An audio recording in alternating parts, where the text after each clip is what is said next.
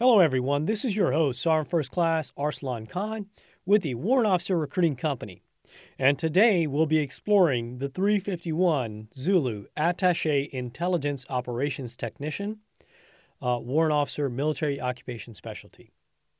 Our guest is none other than CW3 Christine Bilas, and she will be talking to us about what it means to be a 351 Zulu Attaché Intelligence Operations Technician. Chief, thank you so much for joining us today, and we are excited to hear your input on all the different ways that 351 Zulu Warrant Officer Military Occupation Specialty contribute to mission accomplishment. I'm happy to be here. Thank you for hosting us. Chief, can you tell us a little bit about your experiences as a warrant officer and how you feel about serving in your warrant officer specialty? I originally explored applying to officer candidate school. However, when I looked at the packet, I realized that I could not directly choose what branch, let alone job, that I wanted. At the time when I was looking to apply, I was required to put 10 branches down, and the Army would pick three. And after passing officer candidate school, I would have to choose from those three. I did not want to take a chance and hope I went into a branch that I would enjoy. At the time I put in my warrant officer application, I was close to 10 years and knew I would retire out of the Army. I looked at the pay charts and realized that I needed to increase my base pay to receive a better retirement check. Through networking with fellow soldiers, I was told about my current specialty, Attaché Intelligence Operations Technician, and have not looked back since. Like some soldiers, I joined the Army thinking that I would travel and see the world. I did travel. However, that was to the Middle East and was stationed on a base in the middle of nowhere. My current position now, at a U.S. Embassy, allows me to travel the world, engage with, and learn about the cultures in the country that I am assigned. It was perfect for me as it combined two things I loved travel and working to enhance American relationships overseas. I've been in this job for over 15 years and have loved working in the different countries. It has been interesting dealing with foreign militaries and explaining what an Army warrant officer is or does. The countries I have served do not have warrant officers in their ranks, so it is always an interesting conversation with host nation military's members. Most of these interactions were rewarding professionally and personally. Looking back, I am very happy that I did not apply for officer candidate school and was selected to the Warrant Officer Corps. I was able to stay in the job that I love and become an expert in my field. Chief, thank you for your insight. Um, for the potential applicant listening, uh, we've asked questions that most of us have when deciding to pursue a career as a 351 Zulu warrant officer. And we would like to delve into some of these questions and get your take on some of the most crucial questions we all want to know. Let us begin by asking what do warrant officers in your specialty do in the normal span of a duty day when they start out as a new warrant officer in the cohort, and how did those responsibilities evolve into more responsibilities later on? Warrant Officer 1s and Chief Warrant Officer 2s are usually sent to a small to medium sized U.S. embassy, as those embassies give the new warrant a wide variety of experience with less people to manage. As you gain experience, you are assigned to larger embassies with larger defense attache offices one faces greater challenges when managing larger staff programs. Thank you, Chief. Uh, why should someone pursue this type of commission, and what are some of the benefits they take into the civilian world? If you want to see the world, learn about different cultures, and work at a strategic level, this is the path for you. This particular specialty trains you in a variety of areas that a soldier could very easily translate to the civilian sector.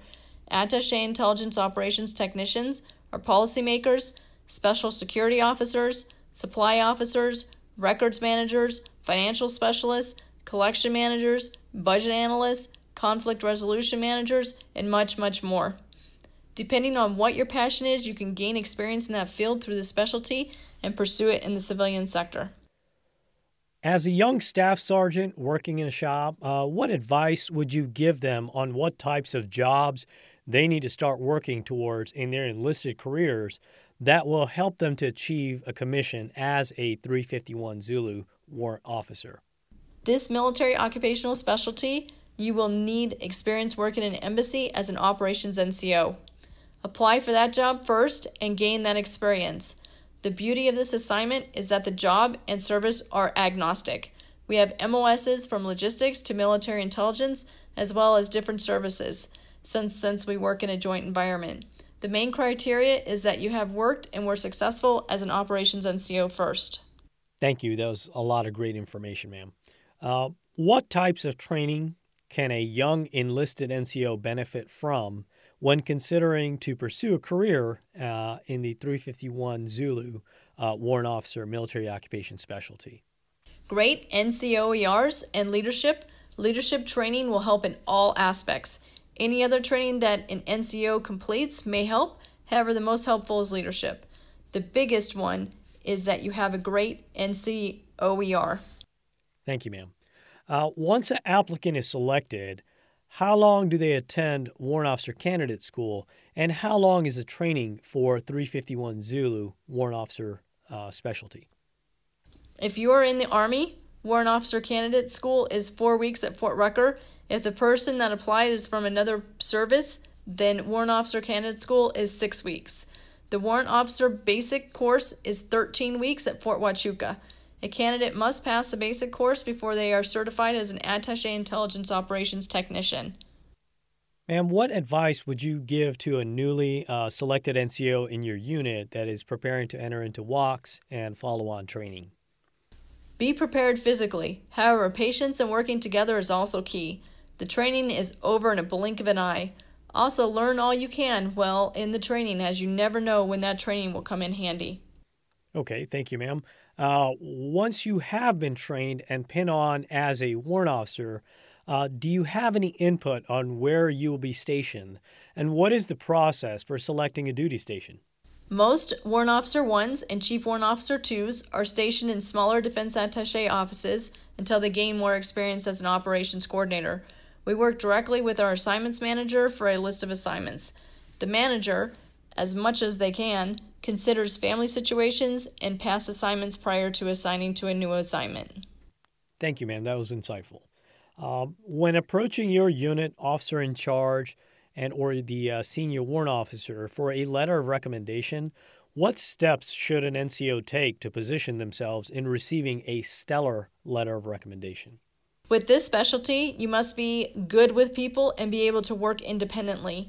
We work with the senior level and executive level interagency personnel, so flexibility and being ethically sound are key. Ma'am, what is uh, family life like as a 351 Zulu uh, warrant officer, and how can we best take care of our families as we embark on our quest to become a 351 Zulu warrant officer? You are part of an embassy family, and everyone looks out for everyone. It's a great community. I was a single parent for many years on this program, and it was the best decision that I made. My son received some of the best education and gained valuable firsthand experience through our travels.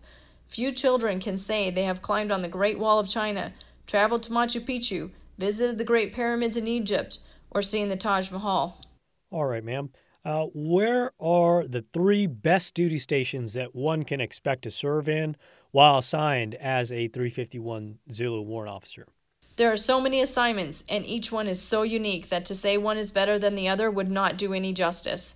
Each assignment brings new challenges and new experiences. For example, offices in the Middle East would focus on something different than offices in South America. Your work is tailored to the mission focus of that defense attache office. Yes, ma'am. Thank you. Uh, what are some of the most important certifications and training experiences warrant officers should pursue in the course of their career in this warrant officer specialty uh, and why? One certification is not necessarily any better than another. The important factor is to do your best in everything you do, support your command, and work at receiving the highest marks you can on your NCOERs. On the subject of promotions, uh, starting with W1, how long will it take uh, in this uh, warrant officer military occupation specialty to progress to each rank uh, to reach CW5? From Warrant Officer 1 to Chief Warrant Officer 2, it takes around two years. After Chief Warrant Officer 2, the rest of the ranks, the boards look at your packet every five years. Why should someone compete to be a part of the uh, 351 Zulu Warrant Officer Military Occupation Specialty? And how does it benefit the nation? Working in a defense attache office is unique as we work at the strategic level. There may be U.S. presidential or combatant command visits which are led by the four star general that you may be heavily involved in. These visits develop key political and military policy. Several times I have found myself in meetings with senior travelers and have candid conversations. It was very humbling to know that those words may impact the policy to that country. Also, a perk is there is always time to schedule in pictures. Ma'am, as a mentor in the cohort, what additional advice would you offer a potential applicant? If you love to travel, people, and moving every few years, then this is a life for you. If you want to pursue this wonderful career and have some awesome opportunities, the best advice I can give you is to be the best you can in the jobs you are currently in and get those top blocks. Chief, thank you so much for uh, joining us today and sharing your insight in the uh, realm of the 351 Zulu Attache Intelligence Operations Technician. For uh, our listeners out there, if you're considering a career in this um, specialty, you know, there's only one thing I have to say to you, and that's go warrant now.